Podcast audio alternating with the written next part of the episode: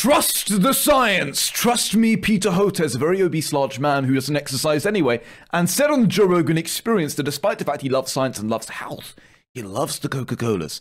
He loves the pizzas. He loves the Burger Kings. He's like, seriously, if we're going to have a health expert, a health public official, at least make this guy a bit jacked. Don't make this guy a guy with terrible teeth, with terrible bodies, you know. It's like, no disrespect, Peter, but come on, my friend. You at least want to be a bit jacked, you know, you at least want to have a little six pack. It's like you're public health official. Is it not hard to ask that maybe you look slightly healthy, considering that you were an advocation for being healthy? It's like, it's like in the UK, we have this strange system in which, as we saw during the pandemic, you had Mr. Hancock, who was in charge of the COVID health response. Yes, guess what? It's so competent and lovely. Mr. Hancock has no health experience, and he's meant to be leading a team when it comes to healthcare, when it comes to a pandemic. It's like Christ almighty.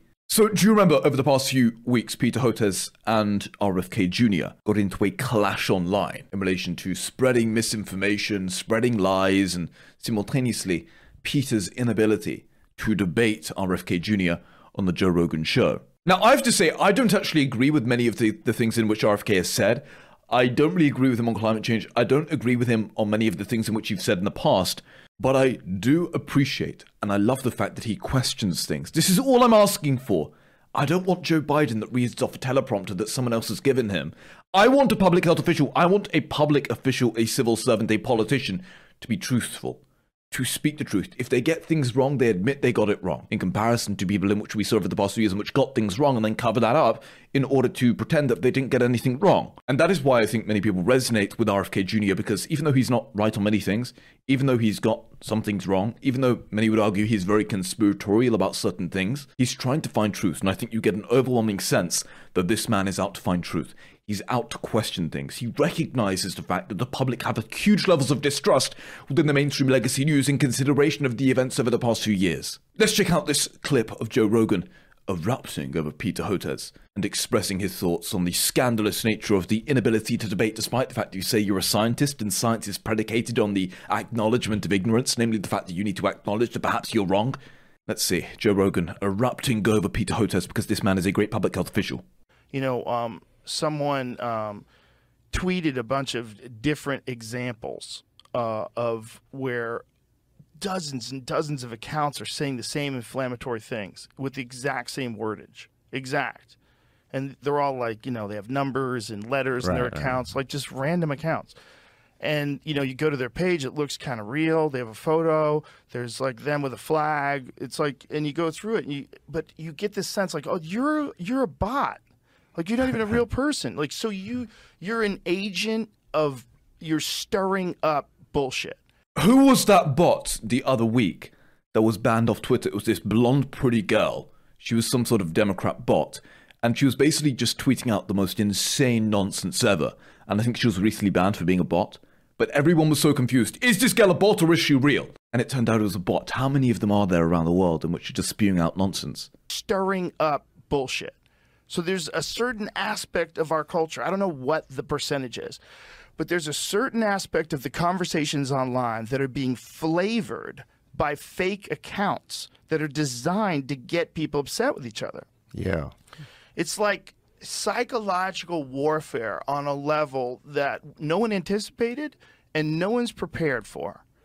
Because when you have the two things we already discussed, like this adherence to the ideology no matter what, no matter what.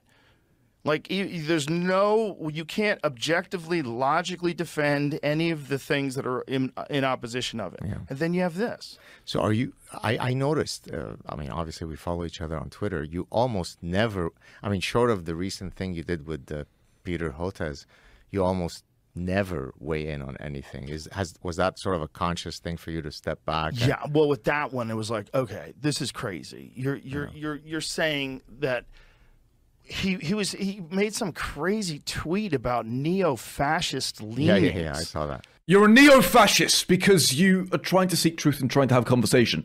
Okay, this is crazy. You're you're yeah. you're you're saying that he he was he made some crazy tweet about neo-fascist leanings. Yeah, yeah, yeah, I saw that. Like, what are you talking yeah. about? Like with Robert Kennedy Jr. with me, I'm like, this is dangerous. Like, what you're saying is totally untrue. Yeah. You know it's untrue. And you're willing to just say it because it, like the the more you can discredit someone who's in opposition to some of your ideas the the more you can somehow or another in your weird game of checkers you're playing like elevate yourself but you don't think people know what you're doing like that's like the the most clear uh, neo-fascist like what the fuck are you saying Did you feel more angry at the fact that you had already had a conversation with him, and so you there was some kind of personal connection between you two? I mean, I understand he's not your for best sure friend. i've had him on at least what was he on twice twice i've had him on twice Yeah. i was very nice to him Yeah, even in disagreement with him, like in issues of health. I was very nice to him. yeah. But you can't just say stuff like that. And, you know, it's like, I just wanted to say, like, have a debate with the guy. Isn't it so interesting how the mainstream media, literally almost in unison it seems, have concocted this story about RFK Jr. being this kind of major conspiracy theorist? Now, granted, in some situations, I think he's wrong on many issues. I think he's wrong on. I think he reads into things sometimes too much. That's just my personal view. But I do also agree with him on other things. And it is fascinating how the mainstream media almost have elevated RFK Jr. to a position higher than Trump meaning that RFK Jr. in, in, in a weird way is almost an, a, a larger threat to the establishment than Trump was or Trump is. It's remarkable, as we'll get to later on. No mainstream media organization has said, okay, maybe he should actually debate this man. Maybe RFK should actually be able to debate this person because maybe, as we've seen over the past few years, things in which were previously labeled as a conspiracy theory, as misinformation, as disinformation, turned out to be truthful. And then people wonder why the mainstream media has lost trust. Then people wonder why people have become cons- conspiratorial and question things.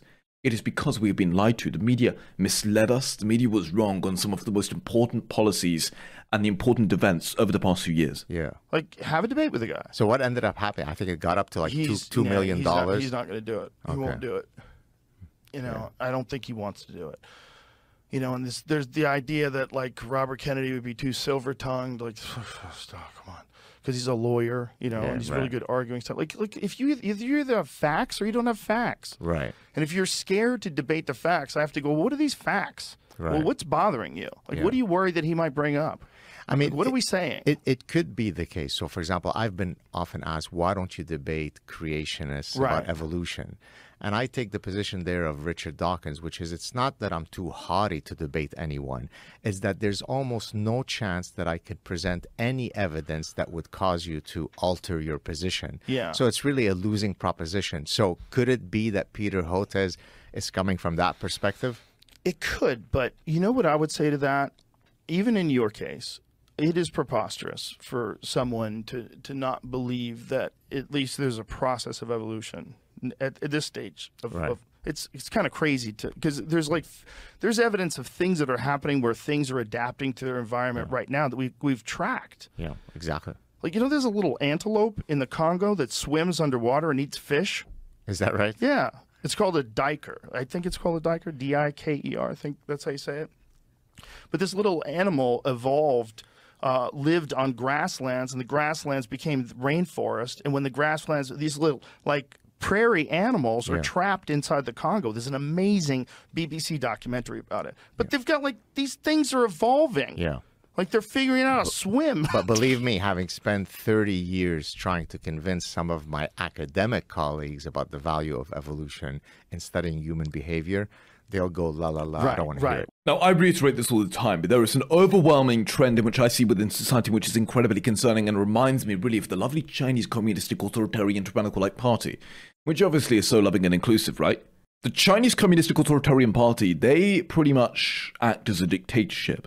And we're so critical in the West of Russia, of China, for these dictatorships around the world, that we fail to recognize that I believe we have some sort of pseudo dictatorship in this nation, in the US, in the West, in the UK.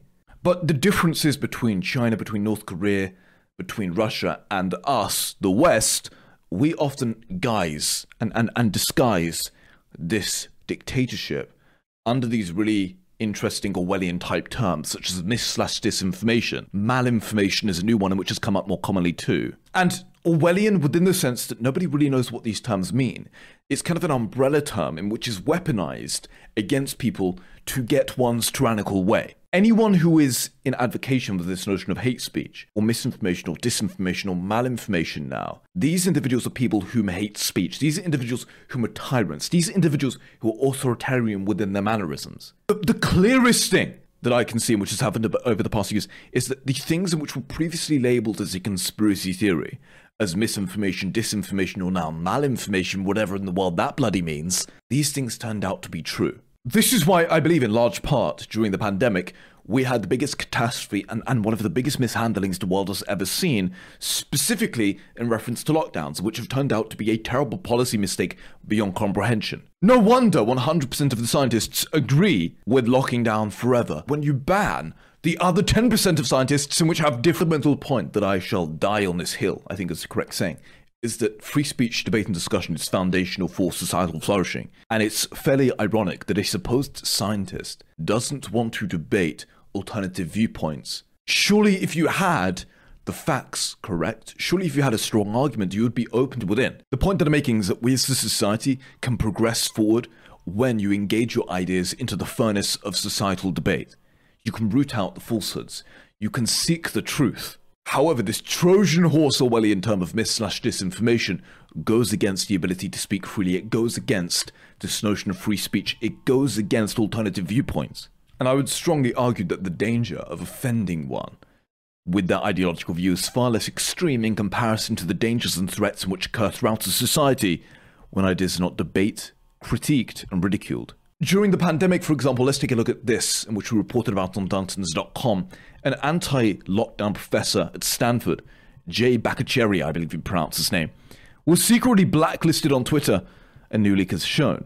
Twitter censored prominent figures, including a Stanford professor who warned of the possible harmful effects of COVID lockdowns, according to internal company data shared by Musk a few months ago. And now it turns out this man was correct. It now turns out that guess what? When you lock down the world, who would have thought when you lock down the world and stunt economic growth and stunt educational development for young kids and stunt life, guess what bad things happen? You have inflation through the roof after printing millions and millions and millions and millions and millions of dollars for free. Guess what? People commit suicide when they have to stay in a house and they can't go outside. But if you said that at the time, you were labeled as a conspiracy nutjob.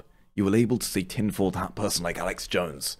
One of the biggest impacts of the pandemic and the lockdowns of the past years has been the lack of trust within science, the politicization of science, in which now many young people specifically do not trust science whatsoever, which is a huge issue. What are the implications of this? Well, God knows, and these shall only be seen in tens and tens of years. What is interesting too about mainstream media is that, specifically looking at this article from Forbes and an array of other legacy media organizations, they seemingly were in unison for Peter to avoid debating on Joe Rogan's show under the guise of supposedly spreading mis slash dis- disinformation. Forbes wrote why Peter Hotez should not debate RFK Jr.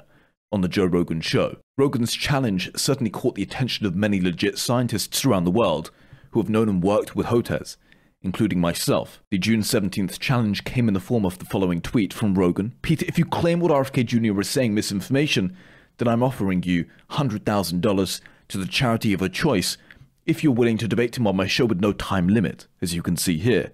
But the interesting thing is, is that the legacy media are really against these individual free speech advocates and these new forms of modern media, in which is best seen through the Joe Rogan show. The legacy media is against differing viewpoints and ideas clashing. The legacy media is against free speech, but instead, they want to act as the ministry of truth, whom dictates as to what is right and as, to, and as to what is wrong.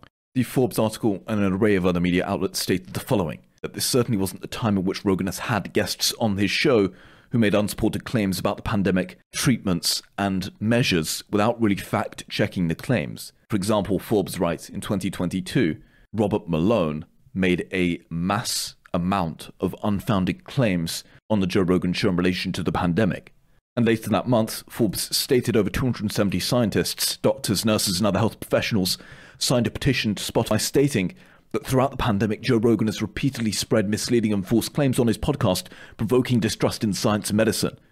Oh, really? Joe Rogan led for the distrust. What about public health officials who were implementing rules, such as Mr. Hancock and Mr. Fauci, whom simultaneously did not follow the rules themselves? How about the mis disinformation in which the legacy media was promoting? How about the inability for speech and debate in which the public recognize is, is, is terrible. But they blame Joe Rogan on being the foundational point in which has led towards distrust within science and medicine. Isn't it interesting though? The legacy media are never within the wrong, even though they've they've led campaigns and they've been wrong and they spread mis slash disinformation and false claims during the events over the past few years.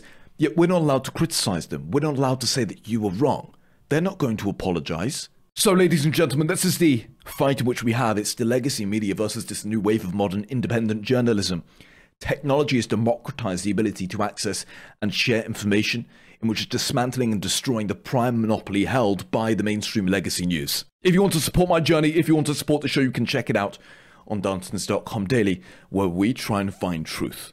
That is the most important thing. We question things, we ask hard questions and we try and make society a better place through discourse, debate, and discussion and free speech. Thank you so much for watching, and I hope to see you on the next one.